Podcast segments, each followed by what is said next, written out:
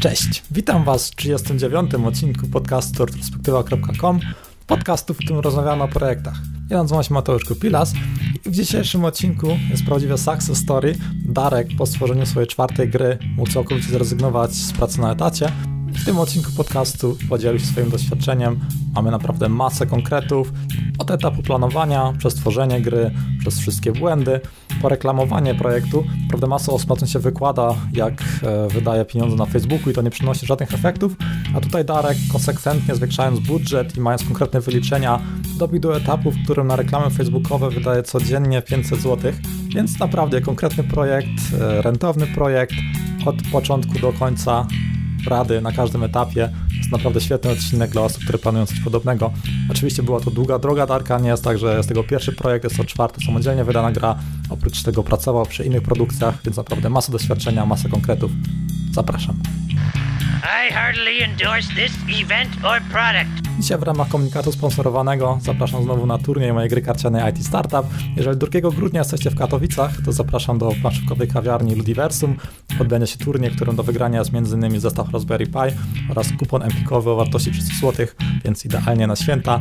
Zapraszam na itstartup.pl ukośnik turniej. Cześć Darek, witam Cię w retrospektywie. Cześć Mateusz i witam również wszystkich słuchaczy. Dzięki wielkie za zaproszenie w ogóle do podcastu. No, na pewno będzie ciekawie, projekt jest fajny, wyniki są dobre. E, na początku prosiłbym Ciebie, byś się przedstawił, kim jesteś, czym się zajmujesz. E, no więc jak wspomniałeś, nazywam się Darek. E, moją przygodę w sumie w game devie zacząłem od konkursu Microsoft Imagine Cup, gdzie zajęliśmy z taką ekipą drugie miejsce w Polsce. Jednocześnie już pracowałem w firmie Solpeo, gdzie prototypowałem e, nową gierkę o, o jakichś tam piratach e, i w języku JavaScript. E, to było robione na ich autorskim silniku, wtedy powstawała ta nowa technologia HTML5. Następnie przeniosłem się do, do pracy w GameSture, gdzie tak naprawdę zebrałem największe doświadczenie. Pracowałem tam 3,5 roku nad projektem Questland, gdzie wydaje mi się projekt naprawdę fajnie wyszedł i, i bardzo w sumie dobrze wspominam tą firmę. E, a od niedawna całkowicie pracuję na swój własny rachunek, już jednocześnie planuję kolejne kroki firmy i głównie zajmuję się e, tworzeniem gier mobilnych o modelu free-to-play. E, wydałem już cztery tytuły i tak naprawdę tylko jeden zaczął przynosić większe dochody i ten właśnie jeden projekt e, utrzymuje mnie w tym momencie i, i, i dalej go będę rozwijał. No dokładnie, e, właśnie dlatego, dlatego nagrywamy ten odcinek, ponieważ udało Ci się wydać, e, udało Ci się wydać grę, która Cię aktualnie w 100% utrzymuje, udało się przez to zrezygnować z etatu mm, i, i teraz chciałbym właśnie, byś przedstawił, przedstawił słuchaczom, co to jest za projekt, który projekt pozwoli Ci się usamodzielnić. Mm, no więc Almighty E, jak sam tytuł jego wskazuje, jest to e, gra, w którą wcielamy się w rolę Boga. Jest to klikacz, e, w którym rozwijamy świat, badając coraz bardziej zaawansowane gatunki. Wydaje mi się, że początkowa rozrywka jest dosyć prosta dla gracza. Starałem się głównie tak to zaprojektować, żeby poziom wejścia w tą grę był naprawdę prosty i polega ona tylko na, na klikaniu w ekran, by zdobyć troszeczkę energii. Następnie zużywamy ją na badania nowych gatunków oraz ich stworzenia. To jest bardzo prosty schemat jak w innych klikerach. Im więcej posiadamy tak naprawdę stworzonego życia w tej grze, dostajemy więcej energii. E, jeszcze dodatkowo, wiadomo, jak każdy klikacz e, czy inny idol, posiadamy taką standardową mechanikę e, prestiżu, lecz ubrałem ją lekko w inną formę niż e, w innych gierkach, czyli na przykład zamiast otrzymywać e, jakieś nagrody bądź walutę, dostajemy po prostu doświadczenie naszego Boga dzięki, dzięki czemu tak jakby levelujemy postać wyżej e, i odkrywamy tak jakby kolejne mechaniki y, w miarę, w miarę zdobywania kolejnych poziomów odkrywamy kolejne mechaniki rozgrywki, e, które oczywiście tam są takie jak tworzenie przedmiotów, gildie, wysyłanie prezentów innym graczom, czy odkrywanie jeszcze bardziej zaawansowanych gatunków, których nie mogliśmy od, od, odkryć z poziomami niższymi. Mhm. Tutaj, tutaj wspomniałeś o czymś ważnym, myślę na czym wielu wielu deweloperów się przejeżdża, mm, często gdy właśnie wchodzimy z jakiegoś świata, gdzie graliśmy typowo na konsolach czy na komputerze i widzimy właśnie takie klikacze, takie typowe mobilne gry, e, to często właśnie wiedziałem na różnych mediach społecznościowych, czy na przykład na Wykopie wiedziałem znalezisko o tym, e, o tym projekcie, tam gdzie narzekają, o, że taka prosta, prosta gra, jaki kliker, ale tu jednak warto wspomnieć o tym, że ten rynek mobilny to, to są całkowicie inne gry, także tutaj wymaga się czegoś dużo prostszego, coś co można chwilę przeklikać w tramwaju, E, tak, wiesz co, no skupiałem się głównie na tym, żeby ten, jednak tak jak, jak, jak wspomniałem wcześniej, żeby ten poziom wejścia był dosyć niski, no to co się przekłada jednak na to, że ludzie wracają do tej gry, czy nie. E, to nie jest żadna innowacyjna, wiesz, rozgrywka w tym momencie, to jest tak jakby fajnie ubra, ubrany e, rozgrywka z innych gier, ubrana w nową tak jakby otoczkę, y, która się zaczyna podobać graczom, ale y, z, oni znają już dokładnie te mechaniki z poprzednich klikerów. Ta, ta nisza, którą wiesz, wybrałem pod, y, pod ten projekt, oni po prostu mm, wybierają gry, które tak naprawdę są wszystkie podobne do siebie i oni to lubią. Oni, to, to nie jest tak, że oni wracają do do, do, do rozgrywki, do, do, poszukują jakichś nowych mechanik w, niesprawdzonych jeszcze w innych grach. To, to, co, to, co ja robiłem na przykład na starcie same, e, samego tego projektu, no to na początku jak, jak, jak researchowałem grę, robiłem coś takiego jak formularze na Google. I tam e, tak jakby pokazywałem jakieś swoje screenshoty, jak jest tam ładna woda i tak dalej, a jednocześnie zdobywałem tak jakby zapisy graczy do beta testów i wraz z tymi zapisami udostępniałem im również formularz, e, gdzie opisywali w jakie gry grają, e, co im się podoba w tych grach, e, czego nie lubią w tych grach, czego oczekują od nowych gry.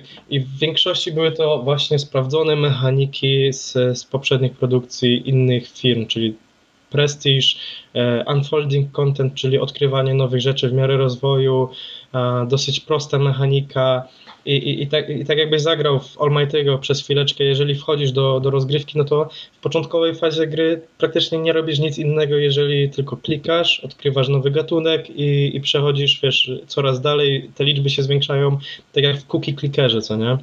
Natomiast z kolejnymi poziomami to się yy, od nowa, tak, tak jakby mechaniki co, co chwilę dochodzą. Na każdym poziomie to mam, mam graczy, co mają po 40 poziomów, to tak e, co, co dwa, trzy poziomy dochodzą jakieś nowe mechaniki cały czas. Czyli na początku był taki etap e, researchu, badania rynku, zbierania beta testerów. Jak długo to mniej więcej trwało, zanim przystąpiłeś tak na poważnie do, do pracy nad projektem? Wiesz co, nad projektem zacząłem pracować od maja 2017 roku. Sprawdziłem przed naszym podcastem, ale właściwy development e, zacząłem w sierpniu, czyli w sierpniu tam widziałem, że e, w maju miałem pierwszy commit, ale tam były tam na, na GitHubie, natomiast e, taki właściwy development samej gry prototypu zacząłem w sierpniu. Przez te dwa miesiące tak naprawdę robiłem właśnie te, te, te screenshoty, żeby zachęcić e, graczy, czyli tam sobie prototypowałem jakąś wodę, a jednocześnie robiłem e, research tak jakby rynku, e, co się w tych grach sprawdza, zbierałem ten feedback od tych beta testerów i tak dalej. To jest łatwo zobaczyć chociażby na moim na moim wątku na, na Touch Arcade, gdzie tam właśnie pierwszymi screenshotami tam nie było żadnej rozgrywki i tak dalej, tylko tylko była po prostu tak jakby shader wody, e, z, który przyciągał graczy i oni później się zapisywali do beta testów. To udostępniałem później też na innych kanałach społecznościowych. No i ci gracze się potencjalnie łapali na te screenshoty i oczekiwali jednak jako, wiesz, mm, tych beta testów, a jednocześnie mi dawali tak jakby już e, znać, co, czego oczekują od, od, od tego rodzaju rozgrywki. Oprócz tego e, przegrałem dokładnie w 18 różnych idle i clickerów i, i, wydaje mi się, że ten research dużo, dużo dał do na, następnej produkcji. Przede wszystkim nie, nie było czegoś takiego w produkcji Almighty'ego, że e, musiałem wycofywać jakieś e, feature'y, które nie miały sensu, ponieważ tak jakby miałem zaplanowane ca, całą, całą produkcję gry od samego startu do, do samego końca. Mhm. Tutaj pewnie słuchacze, e, niektórzy pomyślą skąd, e, skąd właśnie pozyskać takich beta testerów, takie, taki feedback, czego ludzie oczekują. U Ciebie już e, wspominałeś właśnie, że było to forum Touch Arcade. Oprócz tego forum jeszcze było jakieś miejsce, gdzie pozyskiwałeś takich beta testerów, czy było to głównie to forum? Wiesz co, to jest, to jest bardzo gruby temat i to zależy, zależny, bardzo, bardzo wiele zależy od e, tak jakby rodzaju gry, którego robimy. Przede wszystkim trzeba się zastanowić na starcie, jak, jaki, jakich graczy poszukujemy i w jakich graczy celujemy. Jeżeli na przykład w, mo, w, mo, w moim przypadku akurat było dosyć e, proste, dlatego że znajomi, z którymi mam kontakt, zajmowali się tego typu grami wcześniej, więc e, mogłem, badając rynek i pytając ich dokładnie, wiedziałem, gdzie uderzyć, aby e, znaleźć po tych, tych korowych graczy mojej, mojej, mojej gry, mojej przyszłej gry. I takim właśnie naj, naj, najlepszy efekt przyniosła re, reklama na Incremental Games na Reddicie E, reklama oczywiście w formie testu darmowego postu tam ze screenshotami. Opisałem tam, co, co chciałbym osiągnąć w tej grze, pokazałem screenshoty, pokazałem prototyp i ludzie zaczę, zaczynali się zapisywać do beta testu, mówiąc, że czekają na gry. E, no i oczywiście później, jak już e, powstał ten prototyp i tak dalej, no to udostępniłem w alfa testach kilku osobom, dzięki któremu pozyskiwałem te, ten, ten, dalszy feedback. Oprócz tego jeszcze y, Discord to była naj, naj, bardzo ważna rzecz y, i chyba najlepsza, którą zrobiłem i udało mi się zrobić i będę ją powielał w następnych, następnych produkcjach na 100%, czyli od samego, od, od, od samego rozpoczęcia Mm, promocji jakiejkolwiek i pozyskiwaniu użytkowników, budowałem już takie community, które, które tak jakby w fazie rozwoju gry bardzo się mm, angażowało i ci gracze do tej pory jeszcze grają w Almighty i jednocześnie tworzą to community. Bardzo dużo e, z nich pozostało nawet nie tyle grając, co pomagając w zarządzaniu e, kanałami Discord. W grze znajdował się od samego początku przycisk y, z zaproszeniem do Discorda i gracze automatycznie przechodzili po prostu z, z gry do Discorda, gdzie ze sobą rozmawiali na temat gry, rzucali pomysły, jak, jak ją rozwijać dalej. Także firm, tak jakby gra ewoluowała wraz z rozwojem y, społeczności, która rosła cały czas. Tu warto myślę wspomnieć dla słuchaczy, którzy nie kojarzą Discorda, to jest po prostu taki czat, jakby w takim dużym skrócie, który sobie zakładamy wokół jakiegoś tematu. E, od początku był to twój własny Discord, który założyłeś na potrzeby tej gry, czy mówisz tutaj o jakimś istniejącym kanale, gdzie jakoś zacząłeś e, wspominać o, tej, o tym swoim projekcie? E, wiesz co, w tym momencie mówiłem o, o własnym kanale, natomiast bardzo polecam też tak jak jest e, Reddit Incremental Games, e, bardzo dużo też udzielałem się na ich Discordzie, gdzie rozmawiałem tam z ludźmi.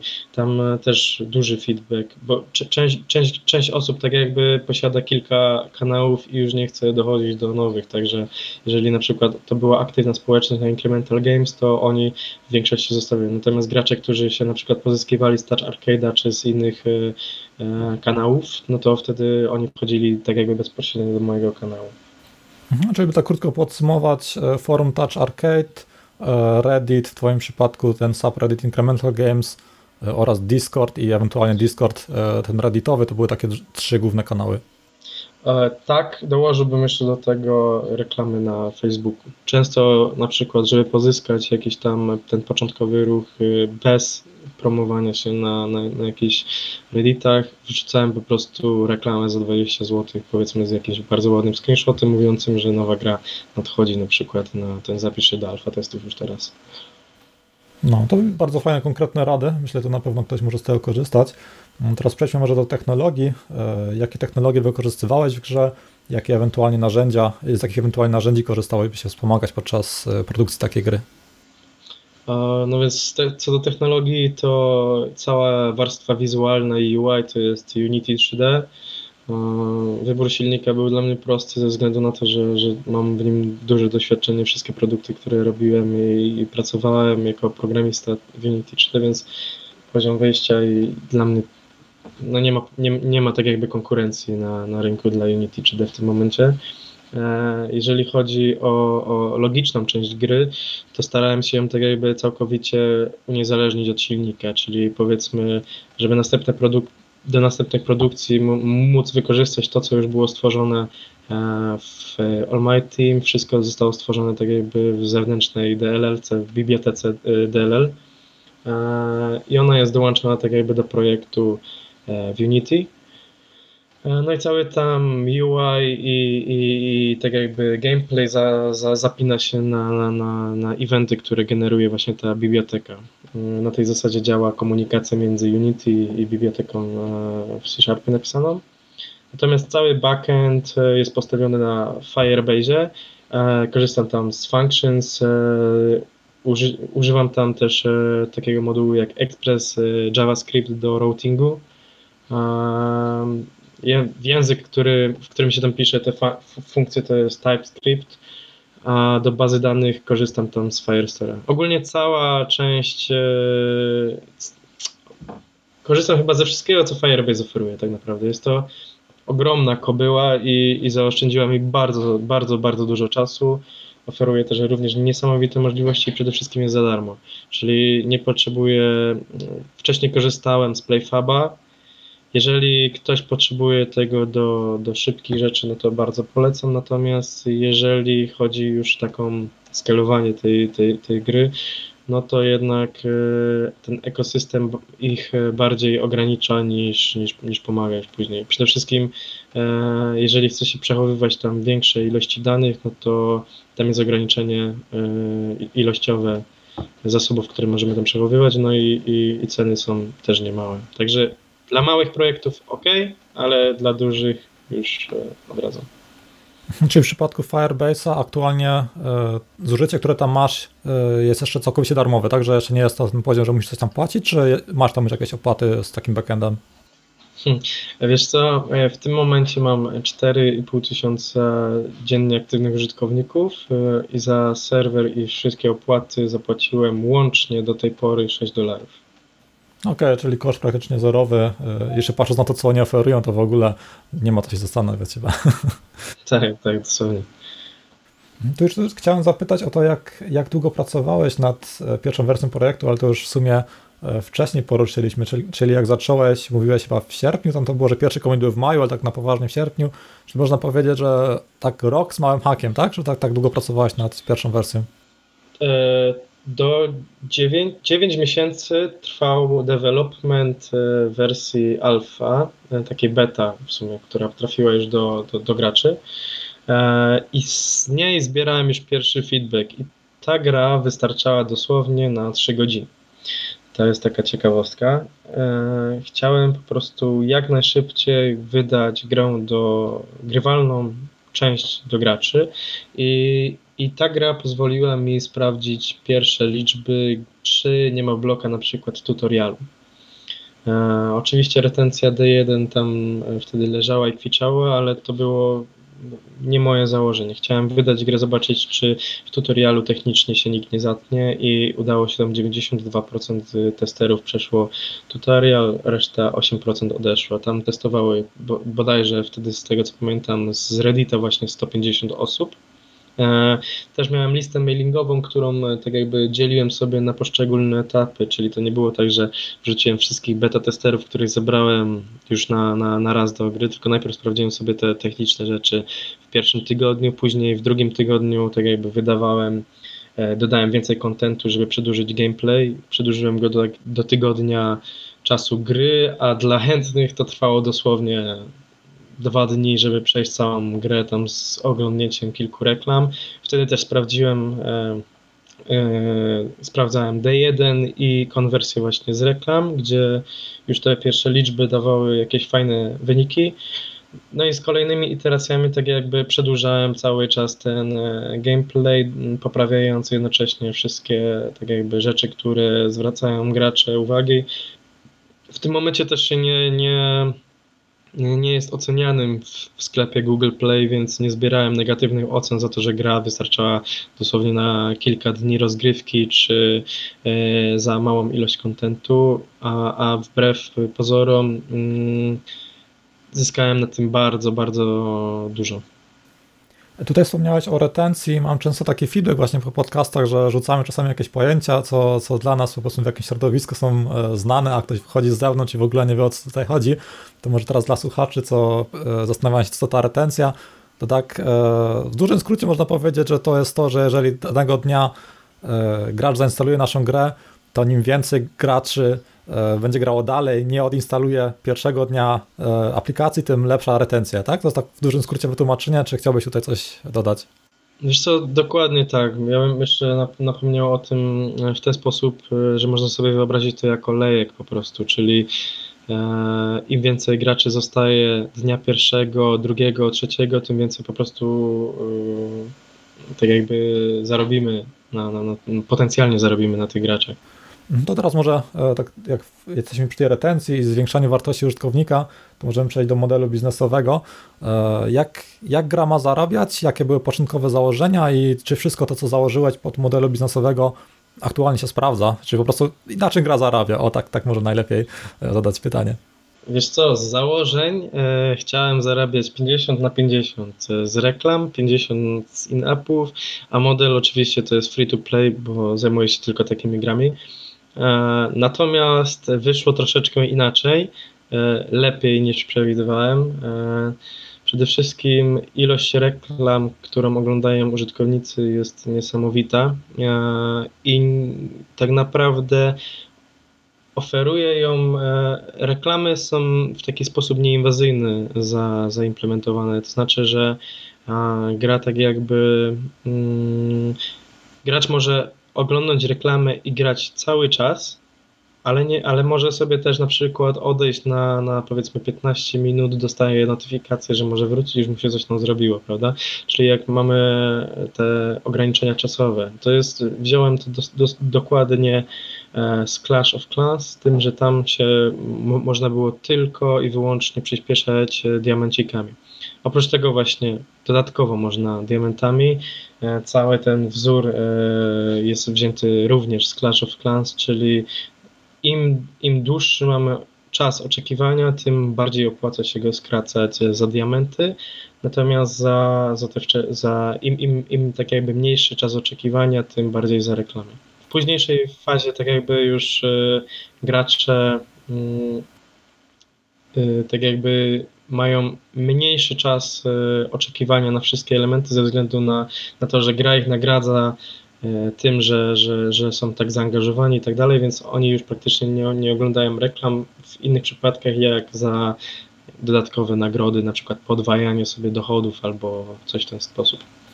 To dobrze, że wspominasz o tym, że wzorujesz się na Clash of Clans, bo właśnie dużo osób, z którymi rozmawiam, to oni bardzo, bardzo boją się wzorować na, na czymś, co istnieje, że to jest niby kopiowanie, ale tak naprawdę jak na to tak trzeźwo spojrzymy z boku, to takie firmy właśnie, które wydają gry typu Clash of Clans, które mają ogromne budżety na, na badanie tego tematu, e, by tą monetyzację podkręcać, e, a jeżeli jesteśmy sami teraz jakimś tam indykiem, który tworzy sobie jakąś tam grę e, w domu, to nadzwyczajnie głupio jest nie skorzystać z tej wiedzy, po prostu sprawdzić, jakie tam są modele, te interwały to wszystko wypracowane w tych najpopularniejszych grach, gdzie to jest naprawdę wypracowane po latach i wzorować się na tym. Tu nie ma, nie ma się czego wstydzić i myślę, że, że bardzo dobrze zrobiłeś i widać, że są tego dobre efekty teraz.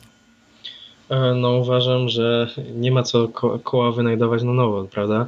To jest, e, jeżeli duże firmy tak robią, jeszcze, chciałem zwrócić jeszcze uwagę na, na, na, na jeden fakt, że każda gra, która, którą tak jakby, w którą gramy, ona korzysta ze sprawdzonych mechanik z poprzednich, e, poprzednich gier i stara się je ulepszać jeżeli staramy się stworzyć coś na nowo, tak, to gracz tego wszystkiego musi się nauczyć od samego początku. I, i to jest też poziom wejścia w rozgrywkę. Gdybym ja chciał zrobić e, totalnie innowacyjnego klikera, to część graczy, która poszukuje podobnych rozgrywek, tylko w, śwież, w świeższym tak jakby rzeczywistości, czy powiedzmy w innym ubraniu, to to nie będzie tak, że ci gracze wejdą do gry i powiedzą, kurczę, wszystko już umiem, tak? Wszystko gram, poziom wejścia jest banalny i, i tak dalej, tylko oni będą musieli się tego wszystkiego nauczyć. I to nam tak jakby już na wstępie odrzuca e, kilku graczy. Trzeba też zwrócić uwagę na to, że ten, ten rynek jest troszeczkę in, in, inny niż e, rynek gier PC-owych, który, gdzie gracz siada do, do gry, na powiedzmy 40-50 minut, tak? I, I może się nauczyć tej rozgrywki, mm, angażując się w ten gameplay. To jest często tak, że gracz pobiera sobie grę e, w jakimś miejscu, w którym za chwilę musi zrobić coś innego, tak? I, i, I to, czy do niej wróci, czy nie, zależy od tego właśnie, czy, czy poziom rozgrywki, którego, doświadczyli, który, którego doświadczył przez ten krótki okres czasu, jest dla niego zadowalający. Więc jeżeli wydłużamy ten czas nauki dla niego, to, to, zmniejsza tak jakby szanse na to, że ten gracz do nas wróci później. I, I, moim zdaniem wzorowanie się na, na gotowych mechanikach y, u innych gier to jest y, kluczem do, do, do sukcesu, bo działanie tak jakby na, czysto na własnej swojej intuicji często bywa mylne, dlatego że zwracamy uwagę tylko na to, co, co, co nasza osoba lubi, a nie co lubi masa. Dokładnie, sam się na tym, na tym przejechałem przy swoich projektach i gdy faktycznie, tak myślę, gdy już chcemy prowadzić innowacje, to powinno to być tam mniejsze, że 80% taki core to mają być sprawdzone rzeczy, które gracze znają i ewentualnie trochę tej swojej innowacji można wrzucić. I tak, takie, takie gry to już jest spora ruletka, czy to wypali, czy nie, a im więcej mamy innowacji, tym, no tak, rzeczywistość jest taka, że im więcej mamy innowacji, tym gorzej się to przyjmuje, taka jest niestety smutna prawda. Niestety tak, niestety tak i, i, i to się e, sprawdza.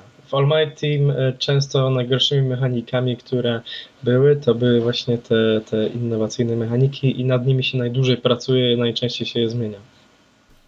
No dokładnie. Znaczy tak bardzo, bardzo takie dojrzałe podejście, już na pewno miałeś doświadczenie, jest to twoja czwarta gra, e, pracowałeś w branży, czyli tych, tych błędów popełniłeś wcześniej więcej, w, te, w tej grze na pewno było ich dużo mniej, ale gdybyś tak teraz właśnie wspomniał, e, jakie były największe twoje błędy e, w grze Almighty i co byś zrobił teraz inaczej, gdybyś to tworzył teraz od nowa? To jest y, też duży temat, ale głównie takim najważniejszym w sumie, co, co, co zrobiłem złe, to było to, że oparłem mm, całą moją monetyzację na przykład e, na tylko jednym systemie reklam, na tylko jednym prowajderze. E, e, konkretnie nie, nie podam, ale następnie niestety, niestety zostałem zablokowany na, na pewien okres czasu, przez co moje dochody na do momentu nowej aktualizacji po prostu padły praktycznie do zera. Zostały oparte tylko na e, in-appach i, i bardzo, bardzo dużo pieniążków się poszło tak jakby e, przepaliło, więc e, tak jakby polecam już na starcie zabezpieczyć się e, w formie tego, że korzystamy z kilku prowajderów. Jeżeli chcemy konkretnie tylko z jednego korzystać, to zróbmy przynajmniej jakiś fallback do, do, do drugiej sieci mediacyjnej. E, kolejnym takim błędem, który zrobiłem w swojej produkcji, no to jest content Fredmill. Co, coś, co to jest takie um, określenie tego, że E, gracze cały czas oczekują nowego y, kontentu do gry, czyli nowych zasobów, no, no, no, nowych przedmiotów, e, nowe, no, nowego e, etapu rozgrywki, który trzeba przejść i tak dalej. U mnie niestety zadesignowałem grę w starałem się designować od samego początku w taki sposób, by wszystko było dosyć zautomatyzowane i żeby ta powtarzalność rozgrywki była dosyć spora. Natomiast e, przy samym starcie, w tym momencie, jak gra naprawdę mo mogą gracze grać przez 3 miesiące, to na początku tego tak nie było i dodawanie kolejnego kontentu wiązało się z tym, że tydzień czasu musiałem poświęcić jednak tylko na to, żeby dodać kolejny etap do rozgrywki, a gracze niestety na to czekali. Jeżeli się nie doczekali, to oni odchodzili. I to, to, to jest coś, co trzeba przemyśleć już na etapie tak jakby designu gry, że, że żeby nie wpaść w ten content treadmill, a jeśli już, to żeby zrobić to na takim etapie, że jest, e, no jest dosyć e, krótki w obsłudze i, i nie wymaga dużego wkładu pracy. Tutaj w Almighty właśnie mam, miałem tak, że za dużo to, za długo to trwa, żeby uzupełniać ten content. To może się wtrącę, e, grafikę robisz sam do, do tego projektu, czy masz tam jakiegoś zaręcznego grafika? Wiesz co, na, począ na początku robiłem e, całkowicie sam. E, zleciłem tylko tak jakby splash screen, natomiast e, w tym momencie jak już, jak już gra zarabia, to ja się staram tak jakby przełożyć całkowicie na development rozgrywki, na trochę poświęcić czasu na designowanie nowych rzeczy, nowych gier, gier i, i dużo zlecam tak jakby zewnętrznie. Mhm, czyli początkowo większość robiłeś sam, teraz trochę zacząłeś zlecać. Tak, tak, tak, tak, dokładnie. Co do błędów, to jeszcze y, przede wszystkim to, co każdy mi mówił, żeby się starać o promocję sklepów. Zlekceważyłem sobie to troszeczkę i uważam, że, że, że to był duży błąd, ponieważ to mogło przynieść duże dochody w bardzo krótkim okresie czasu. Oczywiście z założenia bym nie zmienił, czyli jak zakładałem na starcie gry, że nie liczę na promocję sklepów, że tak jakby te wskaźniki, e, podstawowe wskaźniki efektywności muszą się zgadzać w tej grze, żeby, żeby, żeby to stworzyć dochodowy biznes z tego. Natomiast yy, całkowite olewanie sobie promocji sklepu jest yy, po prostu tak jakby bezsensownym ruchem, czyli E, to, to może przynieść bardzo duże zyski, a, a tak naprawdę kosztuje nie tak wiele, bo, bo wysłanie kilku mailów czy umówienie się na kilka spotkań to jest czas rzędu powiedzmy tam w sumie dwóch tygodni, a, a naprawdę zyski z tego są ogromne.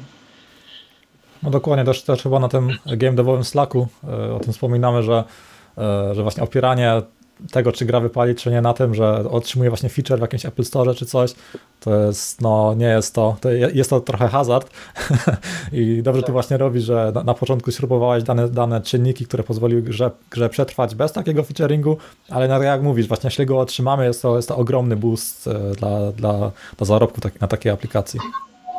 Dokładnie, warto się starać, natomiast y, nie y, jaki jest procent szansy, że, że, że nas będą promowali. To jest z tego co pamiętam, jak to y, na jednym game, z, game, z game campów facet od Google'a powiedział, to, to don't count it. Dokładnie. E, to chyba tyle, jeżeli chodzi o błędy, czy chcesz tam jeszcze coś dodać? E, z błędów, no to optymalizacja jeszcze od podstaw. To jest najważniejsze, żeby cały czas optymalizować, bo później zakopuje się w tym. No, szczególnie w Unity. Tam są, są fajne narzędzia do, do, do, właśnie do podrasowywania e, wydajności. Korzystałeś z czegoś, czy, czy jak właśnie e, robiłeś tą optymalizację? Wiesz co, no ta, ta gra była taka u podstaw e, źle zoptymalizowana, czyli głównie zakładałem się na tym, że, że, że chcę dodawać nowe feature'y dla graczy, które będą fajne i tak dalej i do momentu, w którym e, nie miałem problemów z optymalizacją, totalnie się tym nie przejmowałem. Natomiast w miarę roś, rośnięcia projektu i, i i ilości urządzeń, na które trafiała, trafiała gra, no to ta optymalizacja zaczynała siadać coraz bardziej, coraz bardziej, aż w pewnym momencie tak narosło, że, że musiałem poświęcić tam powiedzmy dwa tygodnie czasu, by poprzerabiać takie podstawowe rzeczy. Nie zwracałem uwagi na, na, na bardzo podstawowe rzeczy, typu y, tego, że za dużo werteksów mamy na scenie, że mam za dużo draw, coli na, na, na, na scenie. Bardzo, bardzo dużo tych rzeczy. Natomiast z narzędzi bardzo często teraz korzystam z, z Profilera Unity właściwie to mm, dołożyłem go do mojego tak jakby podstawowego y, zas, zasob, zasobu pracy, tak jakby, czyli cały czas profiler Unity gdzieś tam sobie z boku działa. Jeżeli widzę od razu jakieś skoki w rzeczach, które, które dorobiłem, no to optymalizuję już to od razu, żeby znowu gra nie popadła w taki, w taki nieład. OK, to przejdźmy może do e, reklamowania projektu. Tam już wspominałeś e, odnośnie pozyskiwania beta testerów. To, już może poruszyliśmy, ale e, rozmawialiśmy już trochę na, na, na właśnie na, e, na Slacku przed, przed podcastem.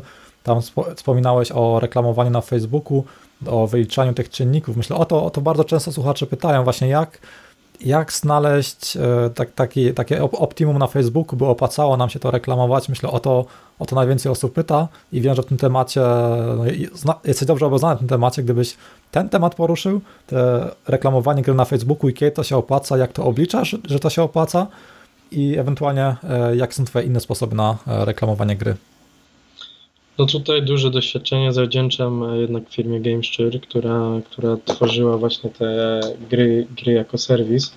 E, no przede, przede wszystkim e, te podstawy, podstawowe wskaźniki efektywności rozgrywki to nie są tylko retencja czy to, że ktoś przechodzi jakiś dany temat, tylko to są właśnie liczby związane z monetyzacją, czyli takie jak ARPDAU, czyli średni zarobek e, na, na jednego gracza dziennie, e, CPI, czyli koszt instalacji użytkownika, User Acquisition Cost, czyli e, koszt pozyskania użytkownika. Warto to rozróżnić, bo na przykład to, to co wspomniałem, koszt instalacji użytkownika nie jest równy kosztu tak jakby jego pozyskania. Na, na, na, na, czym, na, czym to, na czym to polega? To jaka jest różnica? To to, że E, licząc koszt e, pozyskania jednego użytkownika, uśredniamy cenę, czyli kwotę, którą wydajemy na, na, na, na instalacje, na, na, na całe, wszystkie instalacje, które pozyskujemy nieorganicznie, czyli powiedzmy e, wydajemy 500 zł dziennie na reklamę, z tego pozyskujemy powiedzmy tam 200 użytkowników, tak? I teraz oprócz tego organicznie przyszło nam powiedzmy tam 900 użytkowników, tak? To w takim razie dodajemy ten nieorganicznie pozyskany ruch do organicznie pozyskanego ruchu i sprawdzamy jaki jest koszt pozyskania użytkownika. Dlaczego tak robimy? Y, to dlatego, że często y, pozyskiwanie y, użytkowników z kampanii reklamowych idzie w parze z pozyskaniem organi ruchu organicznego, czyli im więcej kupujemy ruchu, tym więcej też organicznie przychodzi ludzi. To działa na, na wiele różnych sposobów, na przykład jakiś youtuber, e, pozyskaliśmy jakiegoś youtubera, powiedzmy z, z płatnego ruchu, bądź pozyskaliśmy e, z fana, który rozprzestrzenia naszą grę innym znajomym, oprócz tego rośniemy w rankingach, tak, I więc to, to ma bardzo duży, dużo czynników zewnętrznych. No i następnie ważnym e, czynnikiem jest to, ile ARPU, czyli ile zarabiamy średnio na jednym użytkowniku.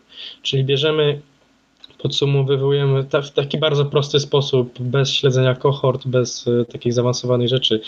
Bierzemy wszystko, co e, zarabiamy, dzielimy na wszystkich graczy, których pozyskaliśmy i wychodzi nam, ile mniej więcej średnio zarabiamy na jednym użytkowniku, tak? Warto liczyć mas masowo. Jeżeli na przykład nie mamy zespołu analityki, e, który, który siedzi cały czas i śledzi, ile zarabiamy na, na, na, na, graczach z konkretnego dnia i tak dalej, to warto jest patrzeć po prostu na proste liczby i prostą matematykę, nawet zrobić sobie arkusz e, w Excelu, który, do którego wpisujemy po prostu, ile pozyskaliśmy użytkowników, e, przeliczamy to, ile zarobiliśmy tego dnia, i podsumowywuje się nam to i mamy po prostu jakiś tam konkretny wynik, że na przykład na jednym graczu zarabiamy tam powiedzmy 40 centów e, e, dolarów amerykańskich, tak? A wydajemy na pozyskanie jednego gracza, czyli na to pozyskanie, o którym wspominałem wcześniej, na przykład 17 centów, tak? Więc jeżeli, jeżeli, ten stosunek e, wartości zarobku na jednym graczu jest większy od kosztu pozyskania użytkownika, no to mamy ten, e, tą wartość e, dodatnią, którą będziemy zarabiali, tak? Na jednym użytkowniku pozyskanym.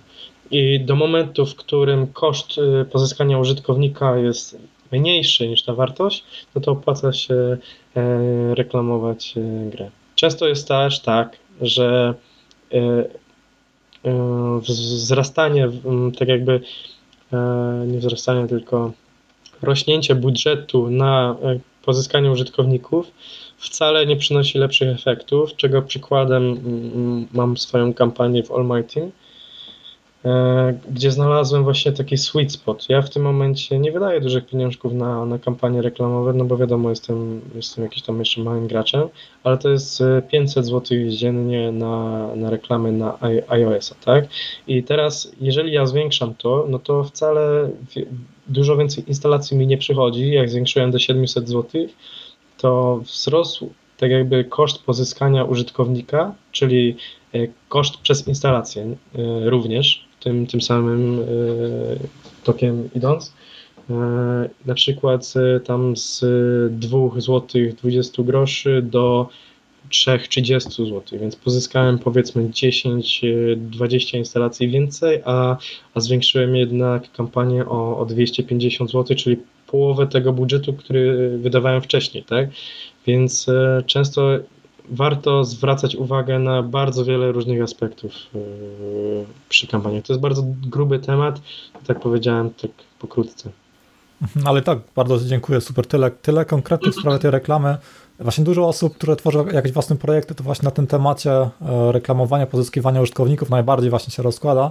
I tutaj super właśnie, że się tutaj tyle konkretów wspominasz, czy mówisz, że, że 500 zł codziennie na, w budżecie reklamowym masz na reklamowanie gry na iOS i myślę w porównaniu z wieloma gośćmi tego podcastu to są, albo do słuchaczy, to są astronomiczne kwoty na reklamę, że tutaj wcale e, myślę w naszej skali tych, tych takich projektów pobocznych, hobbystycznych czy coś, to są to naprawdę, są to spore środki i tu gratuluję Ci naprawdę dobrych wyników.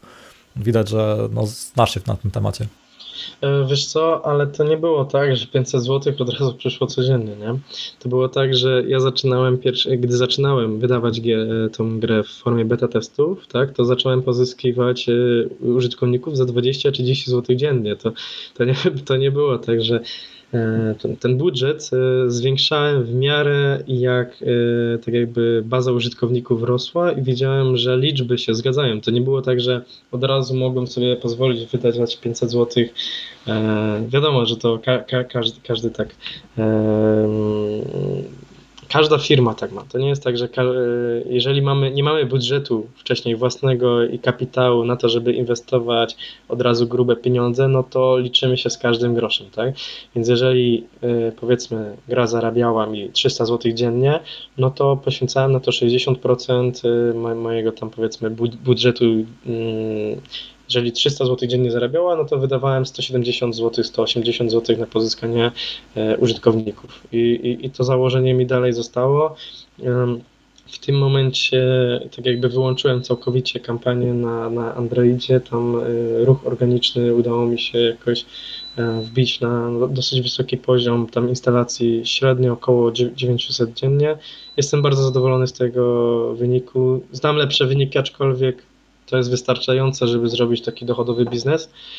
I tak jakby, jeżeli miałbym dawać radę mm, ludziom, którzy chcą się zacząć reklamować na, na samym starcie, no to przygotujcie sobie arkusz, w którym będziecie mieli właśnie te liczby, o których wspominałem wcześniej, czyli dodawajcie sobie wszystkie zarobki, e, dodawajcie sobie tam wszystkie koszty, e, dodajecie sobie ile za macie instalacji codziennie, później wszystko to podsumowujecie, robicie sobie te podstawowe wskaźniki, czyli zwracam uwagę, CPI, które jest generowane przez właśnie kampanie reklamowe, UAC to jest User Acquisition Cost, czyli dzielimy to, ile wydaliśmy na pozyskanie użytkowników w danym dniu przez to, ile y, pozyskaliśmy w danym dniu użytkowników i e, ile zarabiamy na tych użytkownikach, czyli ten ARPU. Jeśli w tym momencie w sumie cały czas UAC będzie niższe niż ARPU, no to się nam to opłaca. Jeśli UAC zaczyna rosnąć powyżej ARPU, to się nam to nie opłaca i nie warto jest inwestować i przepalać pieniędzy po prostu.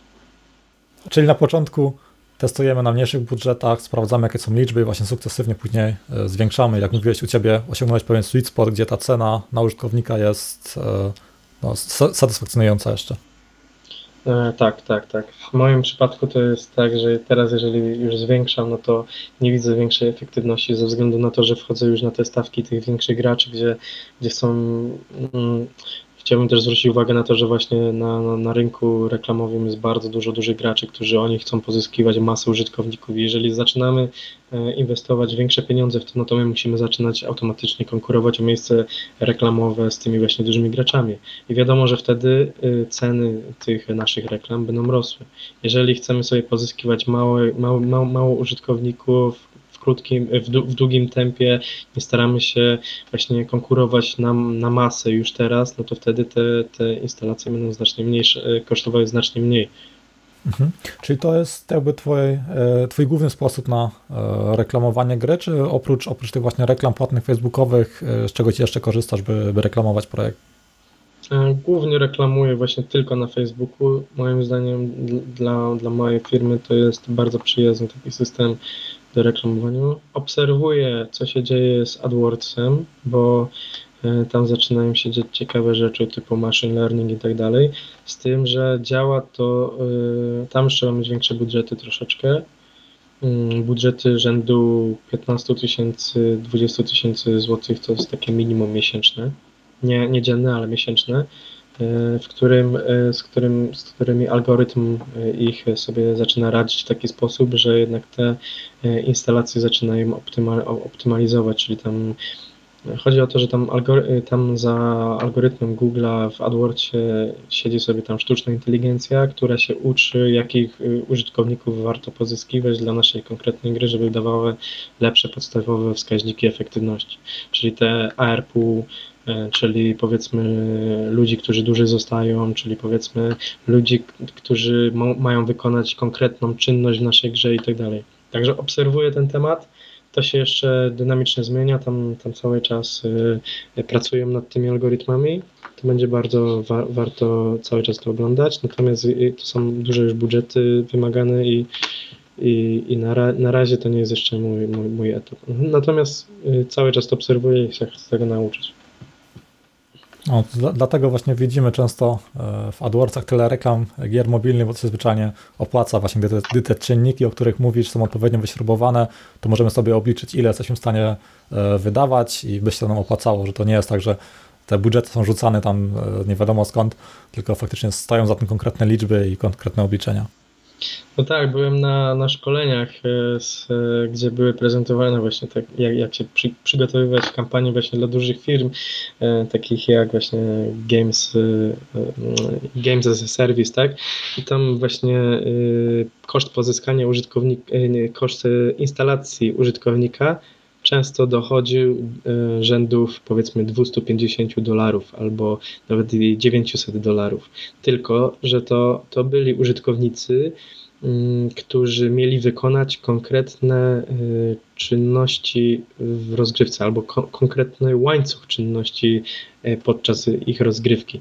I pozyskanie takiego użytkownika jest znacznie, znacznie droższe, ale z jakiegoś powodu e, analitycy tych firm uważają, że pozyskanie takich użytkowników jest dla nich kluczowe. Czyli oni już nie, nie, nie po, po, tak jakby nie pozyskują masy, tak jak my to robimy, tak? Tylko oni pozyskują już konkretnych użytkowników, których, który, które, którzy mają się znaleźć w, w ich grze. Czyli tak jakby whale, whale, konkretnych whale'i, którzy swoją osobą będą napędzały e, monetyzację również innych graczy, nie tylko e, tych, którzy, których, za których płacą za pozyskanie, tylko również i wszystkich wokół, e, którzy znajdują się w tej grze w tym momencie.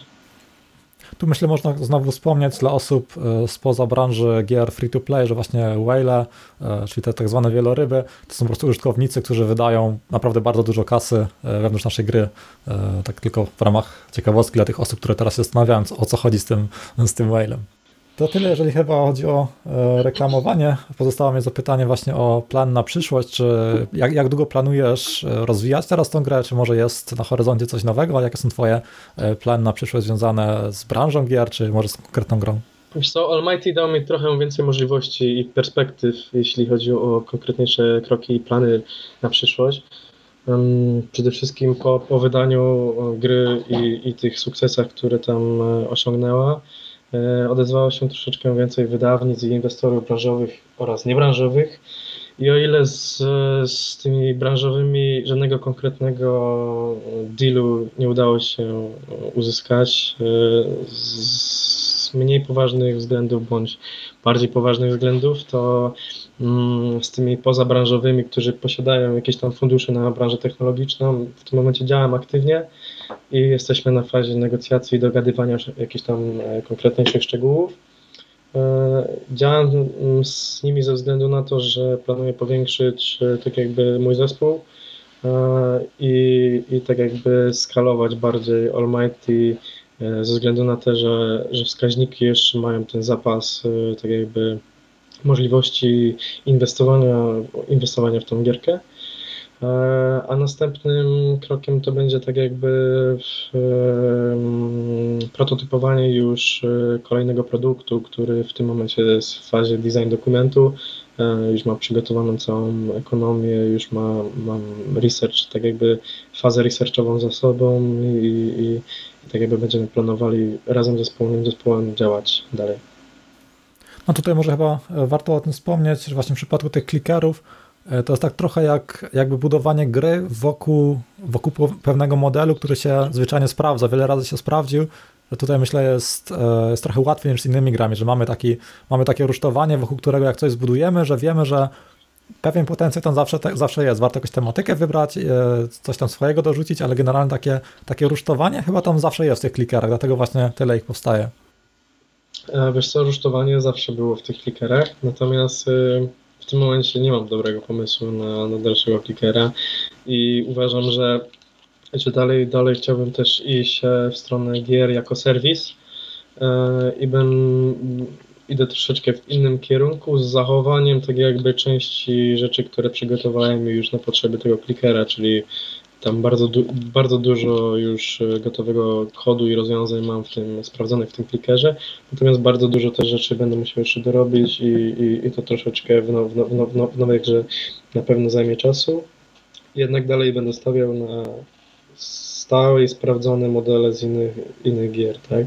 Czyli wszystko, całe to doświadczenie, które zebrałem przy, przy produkowaniu Almighty'ego, to, to jednak chciałbym założyć w tej nowej grze i chciałbym też, y, aby potencjalnie stworzony zespół y, czerpał jak najwięcej z, y, z gotowych rozwiązań, bo, bo moim zdaniem to jest taki core, core dobrego zespołu. Pozostaje mi życzyć Ci powodzenia. E, gratuluję e, ambitnych planów i aktualnych sukcesów. Myślę, gdy, gdy wyjdziesz e, z, nowym, z nową produkcją, z, nowym, z nową grą, to oczywiście ponownie zapraszam do retrospektywy. Myślę, że będziesz mógł znowu się podzielić z tym, co wyszło, co nie. Dzięki wielkie, bardzo miło było porozmawiać troszeczkę i, i zaprezentować się swoją osobą. No i mam nadzieję, że jeszcze nieraz porozmawiamy. I to już wszystko w dzisiejszym odcinku. Bardzo dziękuję Wam za słuchanie. Wszystkie linki związane z odcinkiem oraz materiały, które polecał Darek, znajdziecie pod retrospektywa.com godzin 39, tak jak 39 odcinek podcastu. Za dwa tygodnie szykuje się kolejny odcinek, bardzo gruby odcinek e, o projekcie, który przynosi siedmiocyfrowe kwoty więc nie jest to typowy hobbystyczny projekt, tylko coś poważnego. Mam nadzieję, że za dwa tygodnie ten odcinek wypali, jak nie, to trochę później, ale jeszcze nie zdradzam szczegółów, będzie, będzie miła niespodzianka. Wczoraj akurat przed, przed nagraniem tego outra się umówiłem z autorem na nagranie e, odcinka, będzie ciekawie. Jeżeli podcast Wam się podoba, uznajecie, że macie z niego jakąś wartość dodaną, to zapraszam na retrospektywa.com ukośnik wsparcie. Tam możecie zobaczyć, możecie wesprzeć podcast, na przykład zwykłe polubienie na Facebooku, ocena na iTunes, są to rzeczy, którymi możecie wesprzeć podcast bez wydawania pieniędzy. I zapraszam jeszcze pod koniec e, na turniej mojej gry karciane IT Startup Gra Karciana. Jest to takie uproszczone Magic the Gathering, w którym zagrywamy programisów, dział HR, podkradamy sobie pracowników. Turniej odbywa się 2 grudnia, niedzielę w Katowicach, w planszówkowej kawiarni Ludiversum. O szczegóły zapraszam na itstartup.pl, ukośnik turniej. Dziękuję Wam bardzo za słuchanie, słyszymy się znowu za dwa tygodnie. Cześć!